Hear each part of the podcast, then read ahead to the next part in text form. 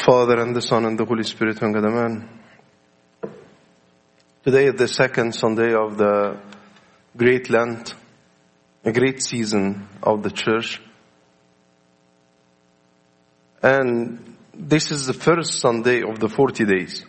We know that the first week is like a preparation week, and then we get to the actual 40 days of the Great Lent. This is the first Sunday of the, the 40 days and the second Sunday of the whole Great Lent.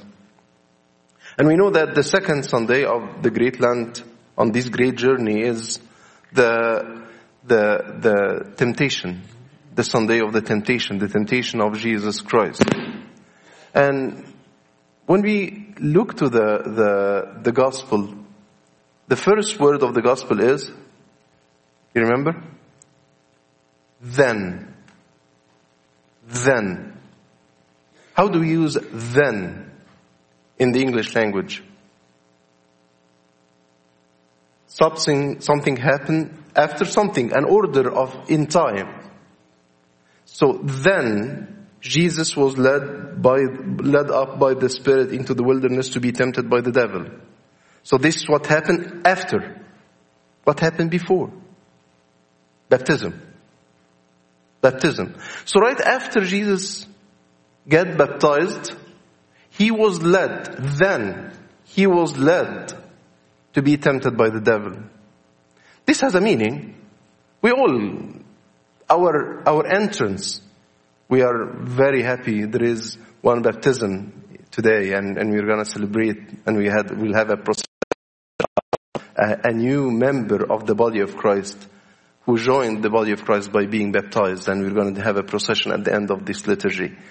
But I'm saying each and every one, their entrance to the church, their membership, their sign up for the, mem- the, the membership of the body of Christ was by baptism. But this implies that we are gonna get into a fight. We're, we're gonna struggle we're gonna fight against the devil. We don't fight against any, any person, but we fight and we struggle against the devil, against Satan, against our ego, our bad self, for another person to live in us who is Christ-like. So Jesus was tempted. He had to confront the devil right after baptism. So, to struggle in this life, to fight against yourself, your ego, to fight against your desires, to, to fight against sin, to struggle with sin, that's normal. There's nothing unusual. There's nothing surprising. What is surprising is when you are granted victory in Christ and you are not asking for that victory. You are happy with being defeated. If I asked you, are you victorious in your struggles against sin? I think we all say, we are all defeated. Yes, we, we sin. We fall. But we are not staying in that state. Falling is not the state we are living in we live in a state of rising, a state of victory. We don't do that of our own. This doesn't come of our own. This is not coming from ourselves. It's coming from Him. That's why He defeated for us to defeat. He became victorious for us to be victorious. And that's why I, want, I don't want to talk a lot about our temptations. I'm going to touch on that, but I want to focus more on our victory. The victory that is promised by the one who is always truthful, by God, that we we will be victorious. He is the one who is leading our victory procession. In the old times when, when there is a war, the, the, the, the, the, the winning party, the winning army would have a procession showing their victory. I think we should be always enjoying that through Christ, in Christ. So, the, the, what I want you to think of, what are the temptations? Again, I'm, I'm gonna touch on that, but I'm gonna focus and emphasize more on, on the victory. But the temptations are, what do we eat? The, our own desires, the vainglory, pride. I mean, we are living in a, in a very competitive environment, culture. We, we all put a lot of efforts into sports. And we, we need to win. We need to compete. And the more good at, in sports, you can have a good scholarship at school. You can, you want to be com- competitive. You want to get to the best school. So, and you can say, I, I'm, I'm, I graduated from this school. And wow, did you graduate from this school? And we know that if you graduate from this school, you're gonna have a, a, a big opportunity to have a better job, a good pay, a great career, a great future. People are fascinated with how they look like. I mean, there is a huge fascination in, in our culture of how we look like, our bodies, how skinny they are, how slim they are, how they look nice. We, we are living in a visual culture.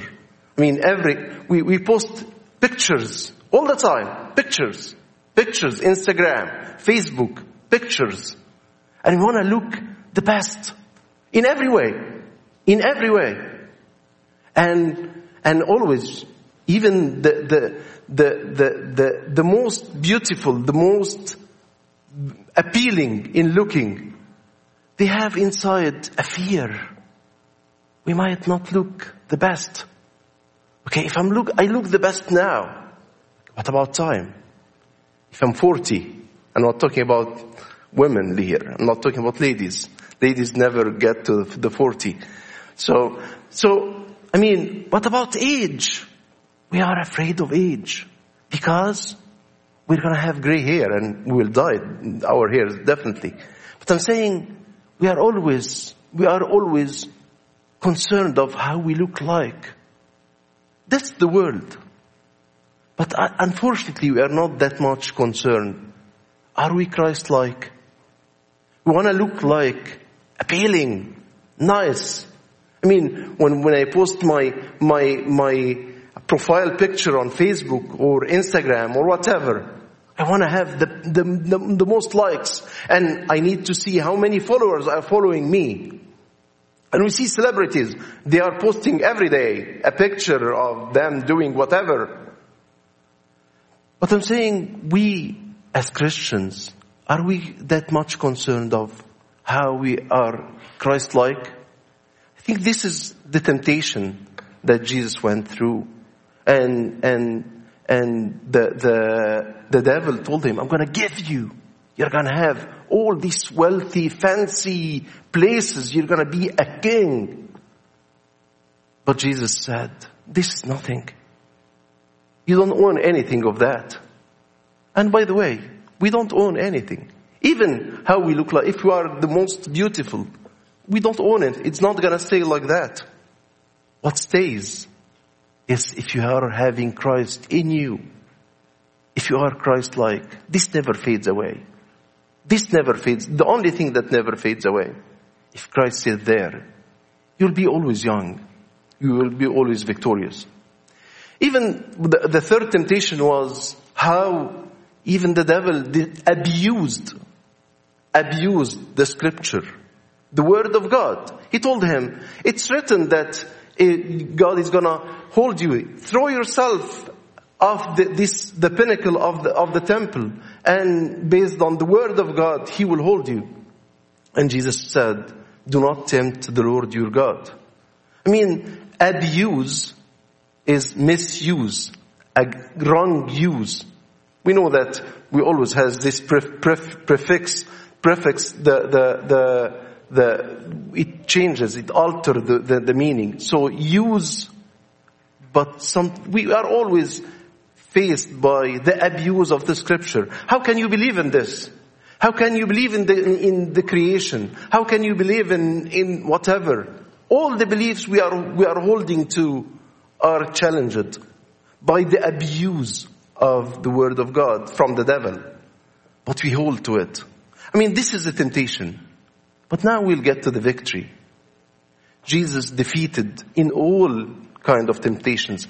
He didn't do that for himself. He's victorious. He doesn't need to confront. He, Satan is already defeated before him. Is nothing. But he did that. He came to this world to win the game for us instead of us. I was thinking of, think of, we're gonna do a church league in Chicago. A church league. So we're gonna have how many teams? St. Mary, St. Mark, St. Paul, St. George, right? These are the four teams. And maybe each church can contribute with two teams.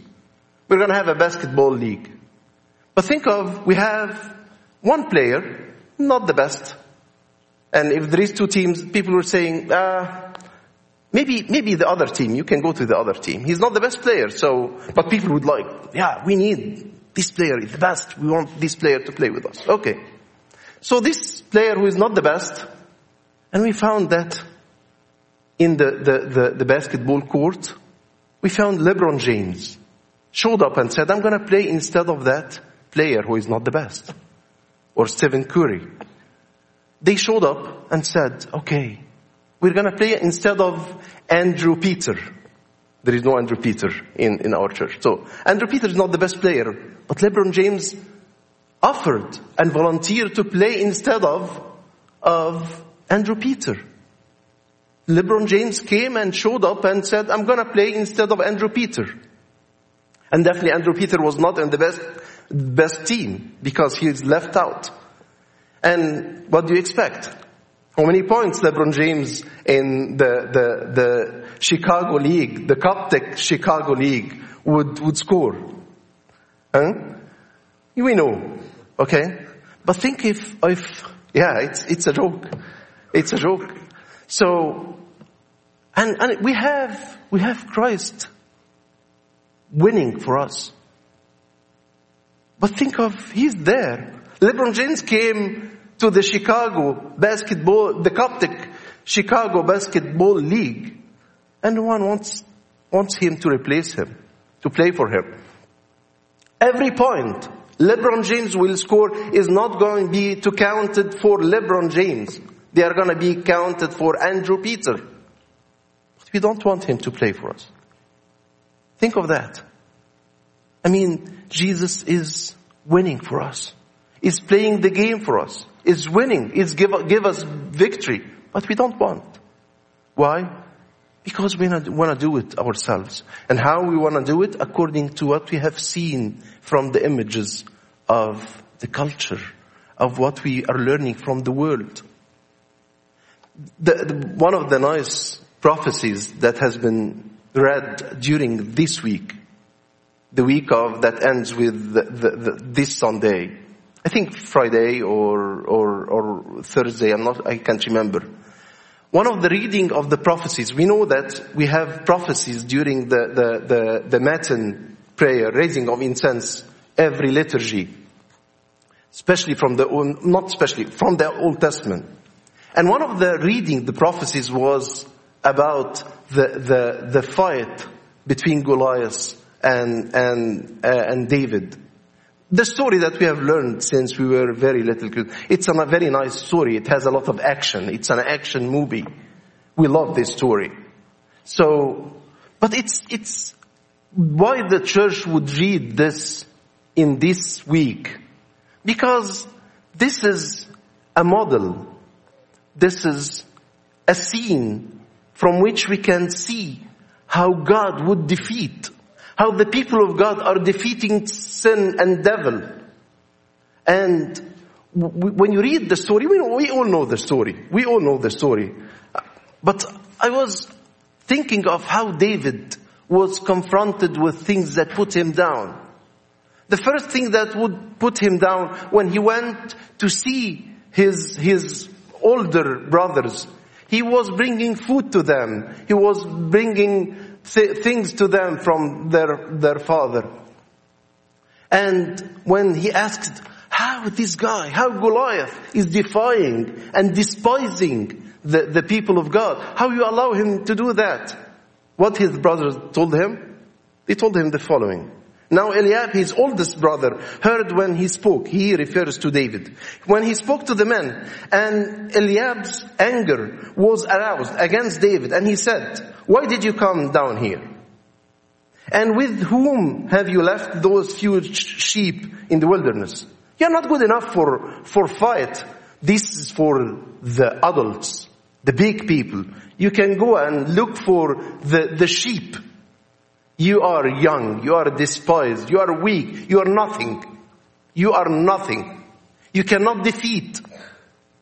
That's how the devil would throw in our minds that you are defeated.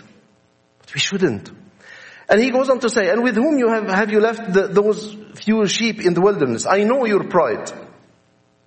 You are prideful. I know your pride and the insolence of your heart, for you have come down to see the battle. You are prideful. I think that's the same. I, I, I, am I'm, I'm thinking, and I think I, I talk, spoke about that before. When we gather together, and we gather a lot, whether adults, families, in, at homes, or the youth, they go and eat. I'm, I'm, I'm sure yesterday there were at least two, three groups who have met and they ate together, right? Right guys? So I, am asking, I'm, I'm thinking, okay, when you meet together and you eat wherever, first of all, where do you eat? And what kind of food during Great Lent? That's a, an important question. The other one, do we pray before we eat? If someone said, should we, we should pray, they, they, they look to him and say, oh, you are prideful. You are trying to make the, the leader of the group. This is the work of Abuna or a servant, the professional Christian. We do that. Because I'm not, I'm not trying to reduce Christianity to eating before, to, to, to praying before eating or to fast. I'm not reducing Christianity to this, but I'm, I'm, I'm thinking of how are we seeing ourselves? Are we seeing ourselves Christian everywhere, all the time, anywhere, or not? And if someone wants to affirm this identity, how much he would be or she would be, I mean, accused of pride, accused of, of trying to show off. I think that's exactly what David was accused of from his older brothers. But he didn't stop into that. He didn't, this didn't stop him. And he went, and we, know, we all know the story, and, and he went and he confronted this Philistine who used to despise and defy the, the people of God for 40 days, telling them, you don't have even a man. I mean, think of an army who doesn't have a man. Wow. That's a very tough, very tough challenge. I mean, if thousands of men, but there isn't a man who can defy Goliath. And then at the end would come this little boy. But this little boy was very strong, was victorious, was, was, was the, the, the, the strongest because he had God with him. And when, when Goliath first saw, I mean, after waiting for a man coming to, to confront him, for after waiting all that long, he found this little boy and he despised him. He disdained him. He disdained him. But this little boy told him, I'm coming then David said to the Philistine, you come to me with a sword, with a spear, and with a javelin, but I come to you in the name of the Lord of hosts, the God of the armies of Israel, whom you have defied. I'm not coming on my own. I cannot. You are defeated because you cannot. I am defeated because I cannot on my own, but I can. But I can through him. I can do all things through Christ who strengthened me. I want to conclude with two quotes from St. Macarius and St. Isaac the Syrian, two of the desert fathers who excelled, who experienced the defeat of sin, but the victory of rising, the, the victory of defeating sin. They experienced this. They were great in, in that. And St. Macarius is saying, if indeed you could have done, you, ca- you could have done it on your own, what would have been the need for the coming of the Lord? Why Jesus accepted to be tempted by the devil? Because he wanted to defeat Satan for us on our behalf. If indeed you could have done it on your own, what would have been the need for the coming of the Lord? For just as an eye cannot see without light, just as, as one cannot speak without a tongue, nor hear without ears, nor walk without feet, nor carry one's words without hands, so you cannot be saved, nor enter into the kingdom of heaven without Jesus. That's why we should be Christ-like. We should be with Him. We should be spiritual people. I have always a concern. I'm going to go back to the idea that we meet, whether adults or young. We meet. We socialize, which is great. We are a community and we need to meet to have connections. But what kind of connections? Are, are the, these connections Christ centered or these are normal people? A community among other communities. Or this is the community of God. I'm not saying exclusively. Hmm, because we wish that the community of God would extend to include the whole world. But I'm saying we need to think of ourselves. Is our community Christ-centered? Or our community are just a social group who meet frequently, do the same thing, say the same thing as every other people? Think we need to ask ourselves this. If you want to be with Christ, to be saved with Him, to be winning with Him. The other quote from St. Isaac the Syrian, he said, ask God, however, to grant that you attain the measure of faith. Pray for his, for this diligently. Pray for this diligently. I mean, taking communion is not the end. It's the end of the liturgy. But it's to take the, the power of communion, the power of Christ, and use it outside. The problem is, we come to the church, but when we get outside, we feel free to do whatever.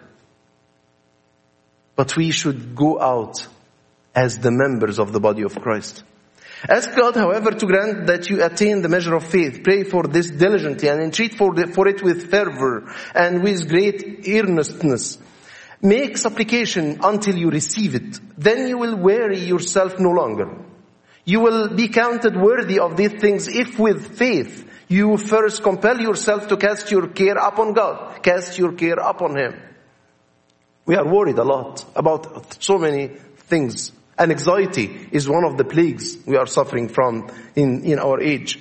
And exchange your own providing for His providence. When He sees your, your volition, your will, your strong will, that with complete purity of thought, you have set your faith in God alone, rather than in yourself. Rather than in yourself. That's why the more you, you think of how you look like, how people are perceiving you, the more Christ is gonna fade away. The more you rely on Him, the more you ask Him to be clearer in your life, the more you will have Him in your life and you will find His strength in your life.